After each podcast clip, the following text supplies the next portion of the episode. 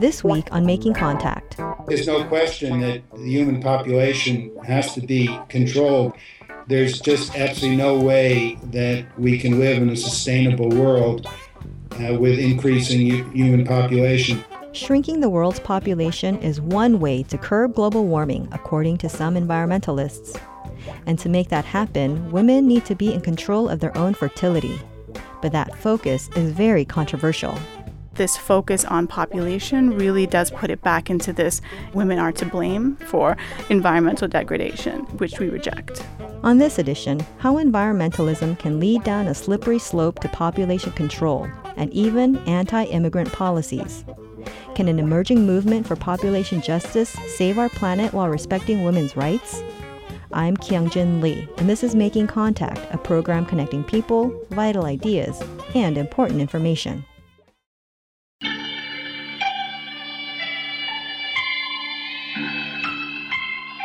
People talk about sustainability. The problem is that if the human population keeps growing, um, sustainability is but a, a hopeless theoretical construct. Today, there are more than seven billion people who inhabit the Earth. For at least the past two centuries, debate has raged about how many people the Earth can sustainably support. In order for the human species and the biosphere to come into some kind of sustainable equilibrium, our population must stop growing and our consumption of non-renewable resources must stop growing. There's no way that a finite biosphere can support an endlessly growing number of human beings. That's Ben Zuckerman, a Sierra Club member since nineteen sixty-nine and a longtime environmental conservationist. Overconsumption of natural resources, mass famines, environmental catastrophes. These and other threats have spurred many governments to try and radically reduce the number of babies born throughout the twentieth century. For most of the time humans have inhabited the Earth, the population grew at a slow and steady pace. It took until the early eighteen hundreds to reach the first billion. But since industrialization, the advent of vaccines and antibiotics, and increased sanitation practices starting in the late eighteenth century, the world's population has ballooned and is now at more than seven billion. Many say that's just too much. Currently, China is the world's most populous country at one point three billion. Government officials enacted its controversial one-child policy in nineteen seventy-nine to better manage the resources each citizen would consume. As a result, China has drastically slowed down its growth rate from about six births per woman in the nineteen fifties to one point seven today.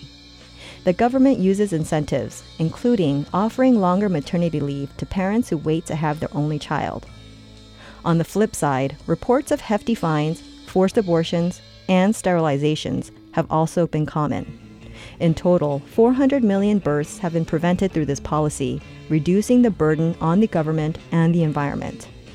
Zuckerman applauds China's efforts to reduce its population. But he notes the country has also become the biggest greenhouse emitter in the world. China is the worst enemy in terms of countries for the biosphere. China is, is in the midst of sort of endless construction of more coal-burning power plants. So in terms of climate change, China is is really a disaster for the Earth's atmosphere and the oceans, because once the carbon gets into the oceans, it acidifies the oceans, and it's bad for the coral and and for fishes. Zuckerman says China also destroys rainforests, supports dam building around the world, and is taking resources away from those who need them more. Because the Chinese have so many people to feed, they're buying up farmland in countries like Africa and maybe in Latin America too, in order to ship food back to China. And the poor people in Africa definitely need that food to remain in, in Africa, but it's not going to happen because the Chinese are so powerful and relatively rich compared to the Africans. This is not to say that the average or typical Chinese person is any worse than the anybody living anywhere else. It's just there are so darn many Chinese that in order to satisfy all their desires, um, they're just literally raping the biosphere, um, both on land and and in the oceans. But Jade Sasser, an incoming women's studies professor at Loyola Marymount University, points out that China isn't the biggest culprit and says the argument that population control practices help the environment is a fallacy. The U S still emits more greenhouse gases per person or per capita. The average woman in China has one point seven children. That rate is continuing to go down. So there are definitely other interventions that should be implemented in China, including the development of alternative energies. China right now is the leading country in the world in developing alternative energies. Um, population control has been in place there for four decades, and it is not a successful environmental intervention.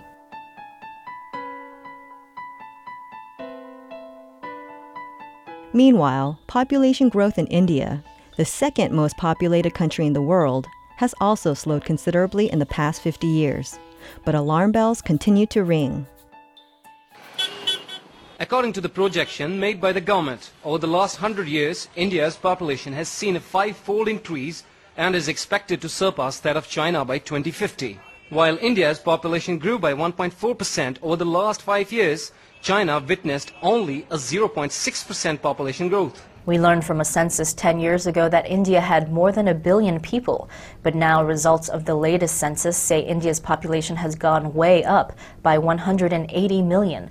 That's like adding the entire population of Russia and then some in just ten years. India's population of one point two billion is expected to balloon to one point six billion by the middle of the century. If India continues at the existing pace, its population will increase to one point six one point three eight billion by twenty fifty, with very serious consequences on sustainable development of the country. Unless there's a huge paradigm shift in planning towards realistic planning based on what is available and a huge control on population, there'll be no water, there'll be no food, we're losing more and more land to uh, global warming. The government is tackling population growth through pilot programs providing cash incentives for those that have fewer children. India has tried measures to cut its population through voluntary and forced sterilization programs. More than eight million men and women were sterilized in the mid-seventies. Many were coerced, forced, and unwitting victims. But this practice created a huge public backlash. Prime Minister Indira Gandhi was ousted from power, and the people developed an aversion toward family planning. But in some areas, incentives and coercive measures to reduce the number of births are slowly becoming standard practice once again. In Satara, a city in southwestern India, couples are being offered about one hundred dollars to wait to have their first child. In the state of Rajasthan, women are offered cell phones and a chance to win a car if they agree to be sterilized. Such government policies have been repudiated by women's rights activists. Lori Mazur, the author of A Pivotal Moment, has been an environmentalist and reproductive health activist for twenty years. I think that uh, coercive population control programs are not only just, you know, dead wrong, an egregious violation of, of human rights and bodily integrity. It's completely counterproductive. There's always a backlash. You can't do that to people. It's completely wrong, it's misguided, um, and it's unnecessary. So where did the idea of slowing population growth come from? In the late seventeen hundreds, an English economist named Thomas Malthus believed there would come a time when there would be too many people to feed compared to the availability of food. To counter the inevitable calamity from famine, war, or disease, Malthus supported regulation of birth rates, especially for poor people, as he saw the lower classes as a waste of resources. Malthus's idea that poor people's reproduction threatened the rich lived on for the next two hundred years. In the twentieth century, various programs to reduce undesirable populations became popular, and international organizations, including the United Nations and U S A I D, began to focus on the rapidly escalating population in third world countries. In the U S, Indiana became the first state to pass a sterilization law in nineteen oh seven. Eventually, more than thirty states would follow suit. Lori Mazur. Back in the nineteen sixties, uh, The International Family Planning Movement was launched uh, mostly in response to concern about population growth. It was the time of Paul Ehrlich's population bomb. Stanford biologist Paul Ehrlich published his controversial book in nineteen sixty-eight. Like Malthus, Ehrlich predicted global apocalypse unless birth rates were drastically reduced. None of his predictions came to pass. But Ehrlich's doomsday scenarios helped popularize the movement and spurred sterilization programs in the U S and around the world. In nineteen seventy-six, U S Senator James Aborzik of South Dakota commissioned the Government Accounting Office to conduct a study. Somebody came to me and said there's some sterilization going on of Indian women. Uh, I publicized it, I had hearings on it. Can you remember what the findings were? The findings were that there was indeed sterilization going on. The report found four federal health care centers in the Southwest sterilized more than three thousand four hundred Native American women within a three-year time period. Activist Ward Churchill. Based on the documents that uh, were secured, by virtue of the illegal acts of the American Indian movement, Women of All Red Nations warned that organization analyzed the documents, and they concluded on the basis of the evidence they had that it was about forty-two percent of the overall female population of childbearing age were prevented from birth. Not only involuntarily, but in a number of cases, unwittingly, they were never even informed. Other countries, including Bangladesh, Peru, and Sweden, have also enacted widespread coercive and forced sterilization programs. In the case of Peru, more than two hundred thousand women were sterilized between nineteen ninety-six and two thousand. Here, two victims tell their stories to Al Jazeera T V. When I woke up, I felt a pain here. There was a wound covered with gauze. When I screamed, the doctor scolded me. "Look, you Indian. Do you want to keep breeding like a pig? You should be grateful to President Fujimori for sterilizing you for free." I tried to get out, but we were locked in. They tied us up like sheep. But by the mid nineteen nineties, the backlash against coercive sterilization methods also began to gain momentum. Activists organized to reform population policies with some success. In particular, the nineteen ninety-four U N International Conference on Population and Development in Cairo, Egypt, proved to be the turning point for reformists. The final agreement, known as the Cairo Consensus on the Reproductive Health and Rights of Women, specified that coercion has no part to play in determining the success of family planning programs. This conference also brought women of color activists from the United States together. After analyzing women's reproductive health through a human rights and social justice lens, these activists created a new movement, says Professor Jade Sasser. So they developed this approach, which argues for basically three things. One, the right to have the children that you want to have.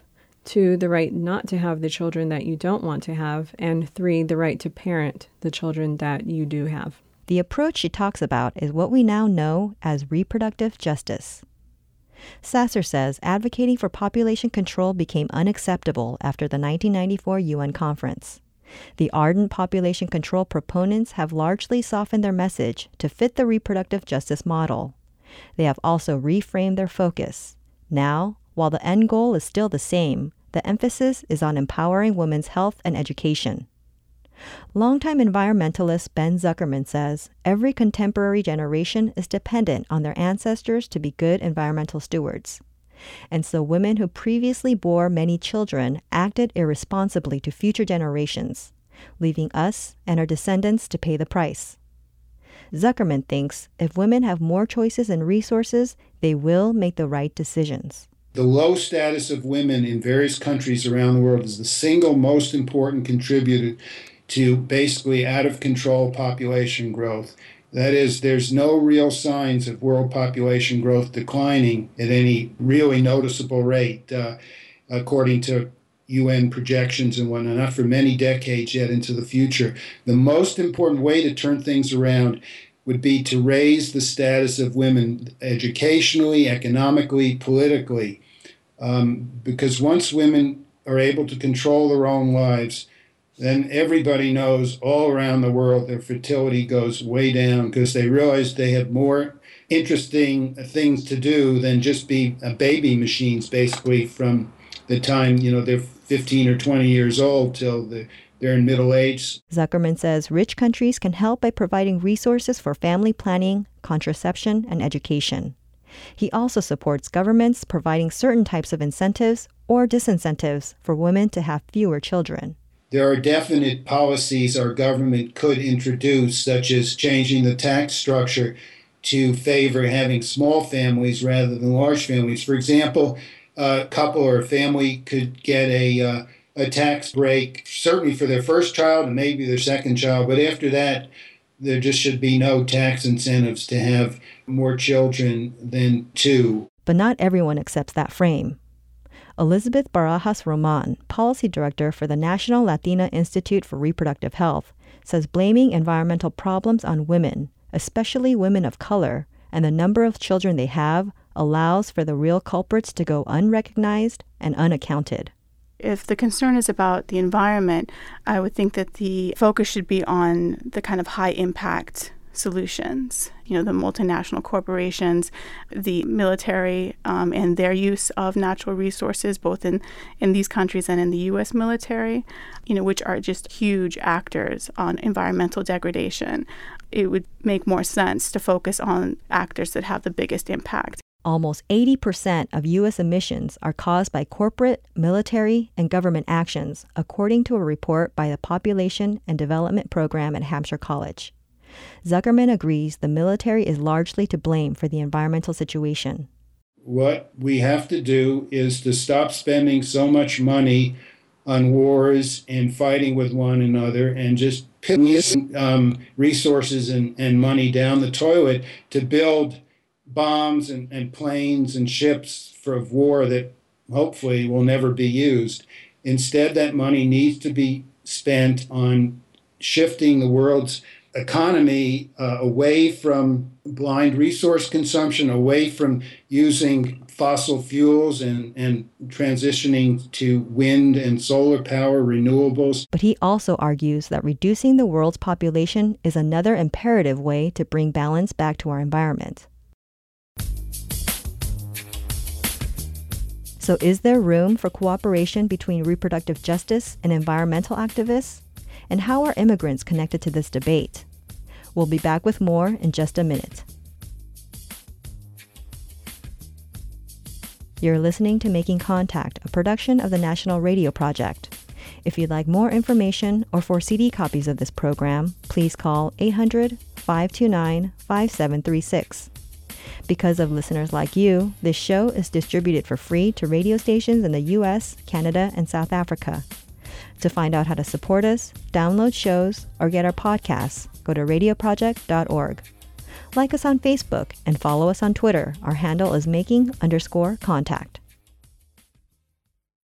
Back in the heyday of international population control, even environmental groups such as the Sierra Club enthusiastically embraced the notion that overpopulation was the main cause of environmental harms.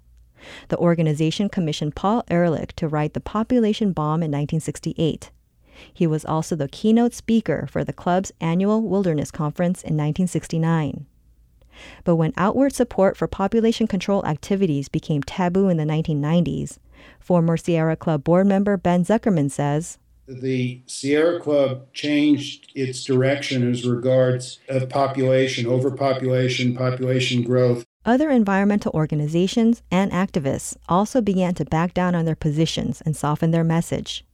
But within the Sierra Club membership, Jade Sasser says controversy and debate on this topic ensued. About whether the organization should adopt an official population policy focused on the U S, a population policy that would come out against immigration to the United States um, as an environmental problem. The club would no longer deal or talk about the number one cause of U S population growth, which is over-immigration and uh, the U S-born children of immigrants. So the Sierra Club leadership and its membership have very firmly and strongly come out in opposition to creating those policies. There were some Sierra Club members, including myself, who felt this was a very bad mistake as re- regarding environmental stewardship and environmental responsibility, and the Sierra Club must deal with population issues. So Zuckerman and his allies created an affinity group called Sierrans for U S Population Stabilization. And we tried our best through ballot initiatives, votes of the membership, and through getting people elected to the Sierra Club Board of Directors to change the Sierra Club's direction in regards to this issue of U S and world population growth. Not all members and leaders are against having an anti-immigration policy for the organization, but the majority are against it. And that's the reason why there's no policy there today. The Sierra Club declined numerous requests for an interview.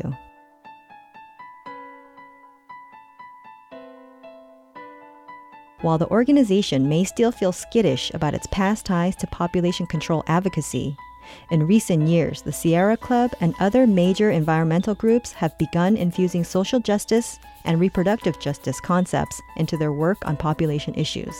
Jade Sasser.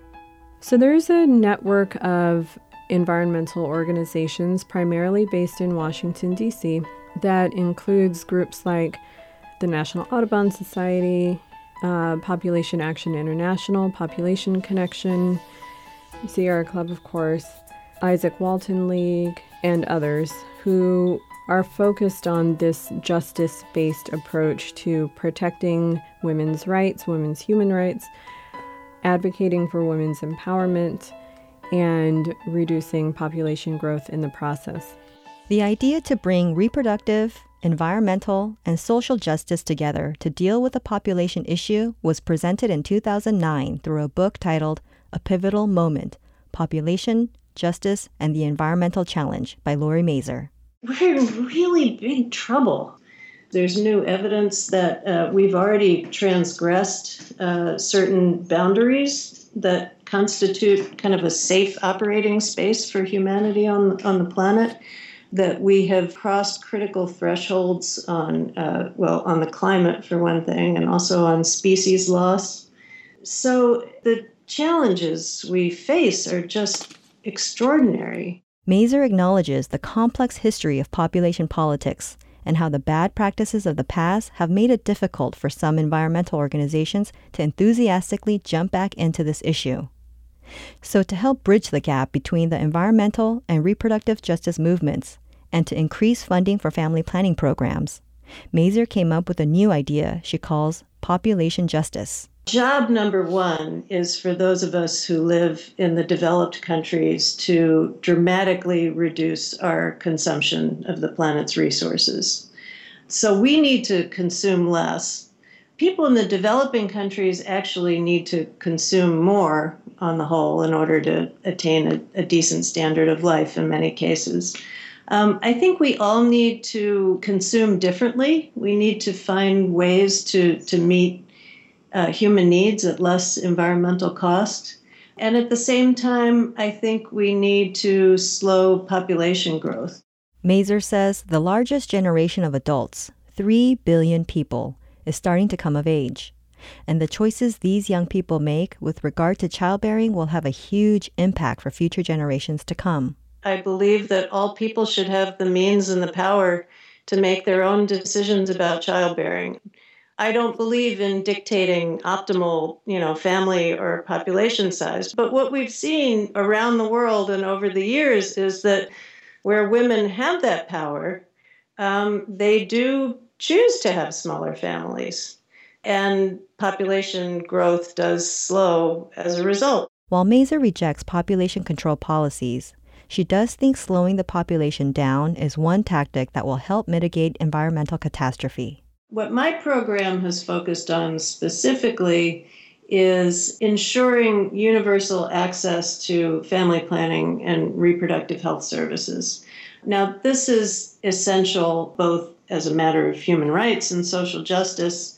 Um, that it has enormous benefits for, for women, for public health, for human development. And ensuring universal access will also help slow population growth so that we wind up near the low end of the population projections. But activists such as Elizabeth Barajas-Roman remain skeptical about Mazur's approach, given the dark history of the population debate. Even though current research shows that women who are um, have higher education, make higher income, tend to have less children. To say that you are empowering women just for the sake that they have less children, we feel is highly inappropriate. We are very happy to hear this kind of attention to, you know, this inequalities, these underlying factors that contribute to problems that impact uh, women of color and immigrant women. The concern that we have with this idea around population justice, as it's kind of being framed, is the attention to so-called rapid population growth as still the goal to reducing that and, and improving the environment. That link is what's most problematic for us. Professor Jade Sasser says, while it's important to provide family planning programs, I think it's important to de-link those programs from environmental sustainability programs because, again, if we focus on the reproduction of poor women in global South countries, then that lets a number of other more egregious actors off the hook. So if we're focused on the fertility of poor women in the global South, we're not thinking about the emissions activities of the military, for example. We're not thinking about how international corporations pollute um, and also continue to emit greenhouse gases. We're not thinking about the changes that we need to make in the ways that we consume resources on a daily basis. Both Mazur and Zuckerman readily agree these entities, not women and their families, are responsible for the bulk of the environmental problems we have to deal with today. But they also see slowing the population growth rate as one way to reduce overall consumption. But for some reproductive justice advocates, like Elizabeth Barajas-Roman, there really isn't much room for cooperation. Yet. It may seem at the very start there's a bit of convergence, but where it splits off is the end goal, um, in that if women's empowerment for the sake of just reducing population versus women's empowerment for the sake of women's empowerment and wherever that may lead. The world's population continues to grow by about eighty million every year. And by twenty fifty, demographers project we'll have between eight and ten point five billion people on the planet. There are many who are working to keep that number down as low as possible to avert cataclysmic wars and famine. And still others who say population isn't the problem, but structural change is needed to alleviate poverty and social injustices. Some activists are trying to bridge that gap by bringing elements of both camps together to come up with creative solutions. Again, Professor Jade Sasser. There are many who feel that this is a win-win approach, that meeting women's needs for contraceptives will have environmental benefits, slowing the rate of climate change, for example, slowing deforestation, slowing, you know, the use of land use change, for example, in ways that are win-win for the environment and for women. But for Sasser, this approach continues to miss the mark. The solutions are to advocate against militarization. Uh, the solutions are to force corporations to develop alternative energies and alternative ways of fueling what they do. But also, I think we need to think a lot more about really, really drastically reducing the way that we consume.